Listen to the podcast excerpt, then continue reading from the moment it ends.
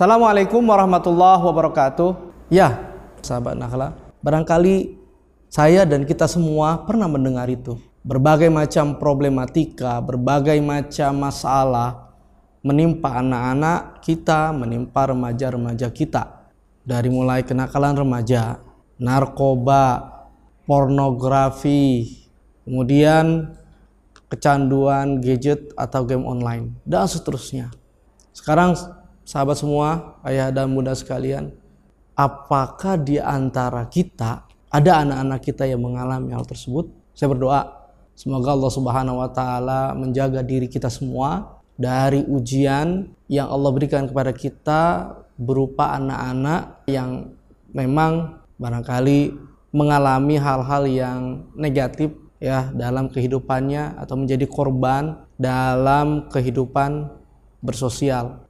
Apabila di antara kita mengalami barangkali ya naudzubillah anak-anak kita atau kerabat kita atau teman kita mengalami ujian anaknya menjadi korban atas penyakit-penyakit sosial, problem-problem sosial. Mengapa saya kata korban? Iya, ayah dan bunda sekalian, sahabat nakhlas, mereka menjadi korban pada hakikatnya. Korban dari apa? Korban atas masalah-masalah yang terjadi di dalam sebuah lingkungan sosial dan yang paling terkecil adalah lingkungan sosial, lingkungan keluarga. Entah karena faktor ekonomi, karena disorganisasi keluarga atau perceraian, korban dari pola komunikasi, pola pengasuhan orang tua, korban dari internet yang tidak dikontrol oleh orang tua sehingga dengan leluasa mereka menikmati hal-hal yang tidak seharusnya mereka lihat, mereka tonton, mereka dengar di dalam internet tersebut. Mereka hanya menjadi korban. Sahabat Nahla semua. Saya dan sahabat semua tentu tahu bahwa anak kita dapat menjadi musuh bagi kita. Ya ayyuhalladzina amanu inna min azwajikum wa auladikum aduwalakum fahdharuhum. Wahai orang-orang beriman, hanya saja di antara istri-istri kalian dan anak-anak kalian itu ada menjadi musuh bagi kalian, maka hati-hatilah. Di ayat yang lain Allah berfirman, "Inna amwalukum wa auladukum fitnah." Hanya saja harta-harta kalian dan anak kalian itu menjadi ujian bagi kalian. Benar, sahabat semua. Anak dapat menjadi ujian dan fitnah bagi kita, menjadi ujian bagi kita. Dan tidak sedikit sahabat semua, saya menghadapi pasangan suami istri, seorang ayah dan bunda dihadapkan dengan ujian anak yang memiliki problem di dalam emosi dan perilaku. Ada di antara mereka yang depresi. Ada di antara mereka yang kecanduan pornografi. Ada di antara mereka yang kecanduan game online, gadget. Ada di antara mereka yang terjerumus ke dalam kenakalan remaja.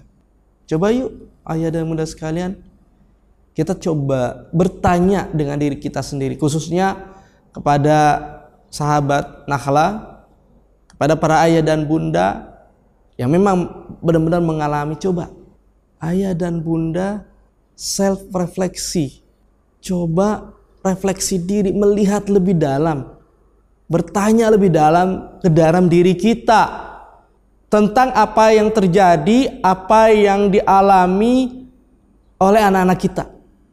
Kita coba bertanya.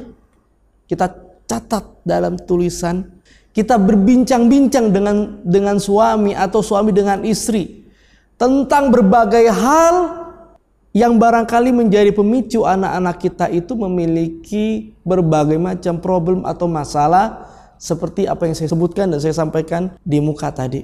Dicatat.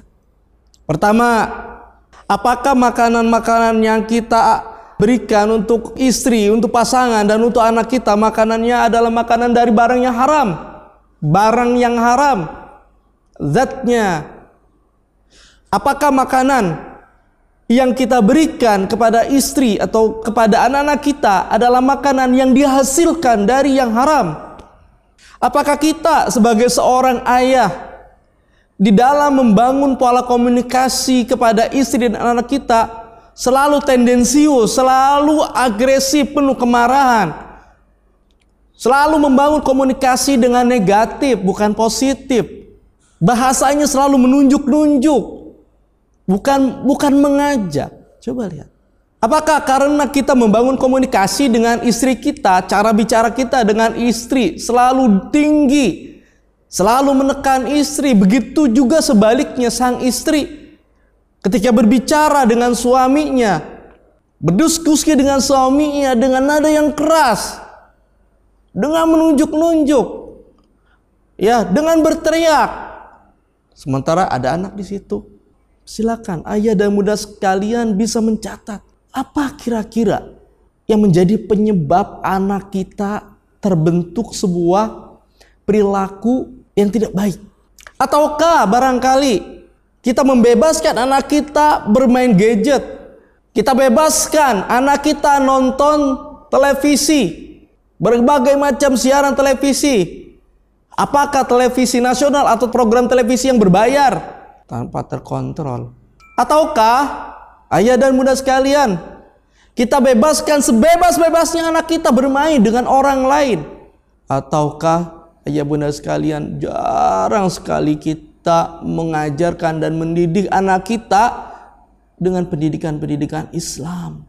Atau jangan-jangan ayah bunda sekalian, yang menjadi masalah adalah karena kita tidak mampu memberikan perhatian tidak mampu memberikan rasa cinta yang murni atau tulus, tidak mampu memenuhi kebutuhan psikologis istri dan anak kita atau sebaliknya suami tidak merasakan kebutuhan psikologis dari sang istri. Catat sahabat semua. Barangkali ada salah satunya yang menjadi penyebab yang menjadi pemicu dari problem yang ada di anak kita. Barangkali ada yang menjadi pemicu yang menyebabkan dan mengantarkan anak kita menjadi musuh bagi kita. Atau jangan-jangan ayah bunda sekalian kita jarang mendekatkan diri kita kepada Allah. Kita jarang berdoa kepada Allah, mohon kepada Allah. Bahkan kita tenggelam dengan kemaksiatan. Ayah bunda sekalian, siapa yang tidak ingin di antara kita punya anak seperti Nabiullah Ismail alaihissalatu wassalam. Di mana ayahnya berkata kepada beliau, "Ya bunayya, inni ara fil manami anni azbahuka fanzur madza tara." Ayahnya Khalilur Rahman, Nabiullah Ibrahim alaihissalatu wassalam berkata kepada putranya, berkata kepada putranya yang masih kecil, yang dulu ditunggu-tunggu bertahun-tahun, berpuluh tahun lamanya, ditunggu kehadirannya.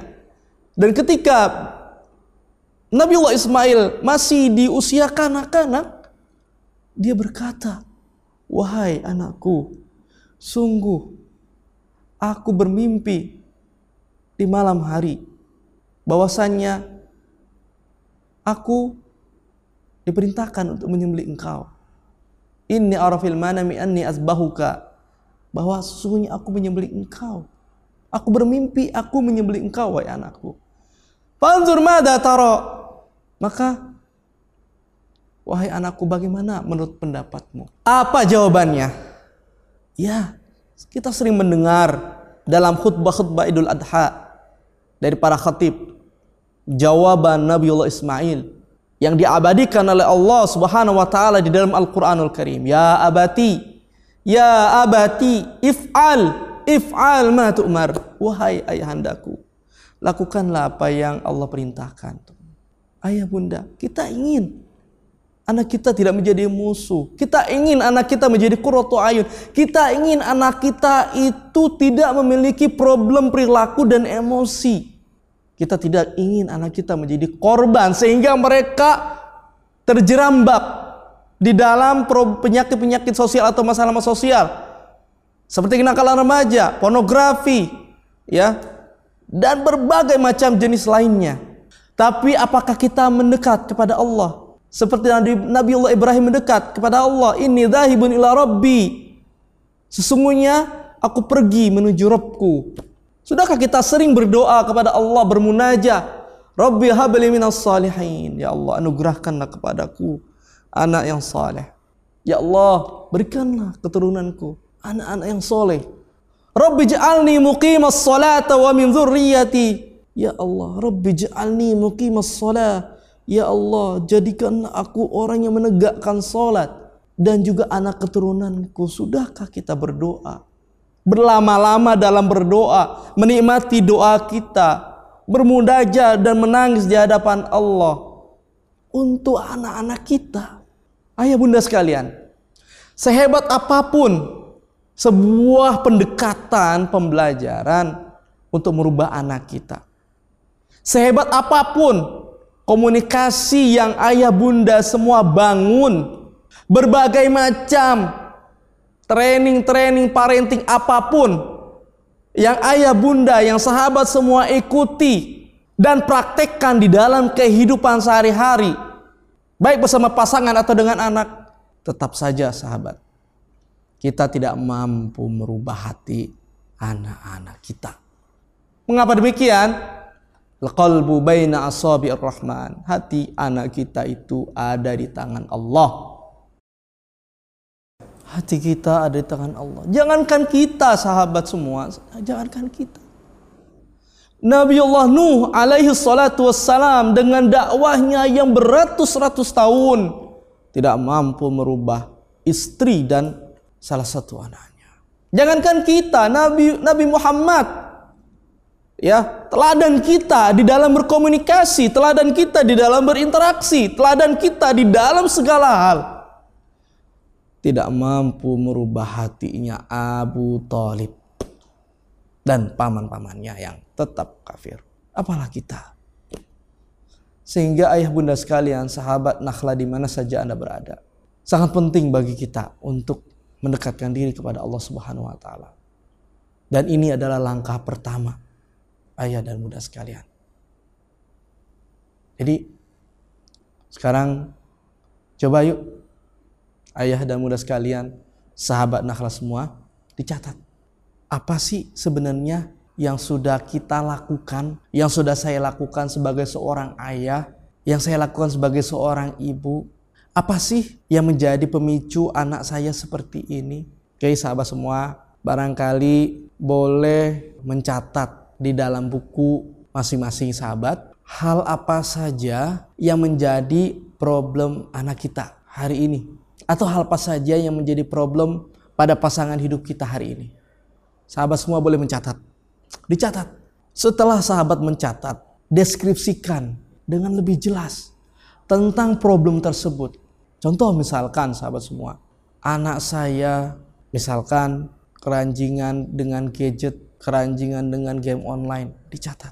Lalu diceritakan, dideskripsikan kecanduan game online-nya itu yang seperti apa gamenya, berapa lama dalam sehari bermain game online-nya, gitu ya. Di mana dia bermain game online-nya. Lalu kapan mulai anak saya itu bermain game online? Sebutkan apa saja yang menjadi pemicu anak saya bermain game online. Dan coba sahabat semua ingat-ingat dari apa yang saya sampaikan tadi. Beberapa hal yang barangkali menjadi pemicunya. Termasuk ketika anak kita barangkali mereka terjadi kenakalan remaja. Lihat apa yang menjadi kenakalan remaja anak-anak kita. Apakah mereka bersama dengan teman-temannya tawuran? Apakah mencuri? apakah kemudian mengarahkan mereka untuk sering malak orang dan seterusnya ditulis dan juga berikutnya sahabat semua kembali untuk bertanya apa yang menjadi pemicunya dia sejak kapan anak ini seperti ini apa yang menjadi pemicunya dan sejak kapan Apakah karena perhatian kita yang kurang, tidak adanya kepuasan emosional psikologi pada anak kita, atau pendidikan kita yang kurang, atau karena apa? Sahabat boleh menulis. Oke, itu sahabat semua. Dan itu saya sebutkan sahabat semua di buku bagian yang pertama. Pada bab yang pertama di mana saya mengajak sahabat semua para ayah dan bunda untuk merenung sejenak hari ini tentang kita, tentang pasangan, tentang anak. Lalu berikutnya saya mengajak di dalam buku ini untuk mengenali masalah anak kita. Mengenali masalah pasangan hidup kita. Apa sih masalahnya? Oke, sekarang sahabat semua ayah bunda silakan boleh berlatih renungkan dan kenali masalah. Dicatat dan ditulis. Ya, dicatat dan ditulis. Selamat berlatih untuk mencatat dan menulis. Selanjutnya, sahabat semua, saya akan membimbing, akan membantu sahabat untuk mengenali emosi-emosi yang menjadi pemicu dari berbagai macam problem tersebut. Kita akan bertemu kembali di sesi berikutnya bersama dengan saya Alif di channel kita bersama Sahabat Nakhla. Terima kasih sahabat semua. Jangan lupa like, comment, subscribe dan share. Bagi sahabat semua yang mau tahu lebih lanjut tentang bagaimana sih mencatatnya, seperti apa sih mengenali masalahnya, ya lebih lanjut boleh kirim di komentar nanti saya akan bantu untuk menjawab. Terima kasih. Assalamualaikum warahmatullahi wabarakatuh.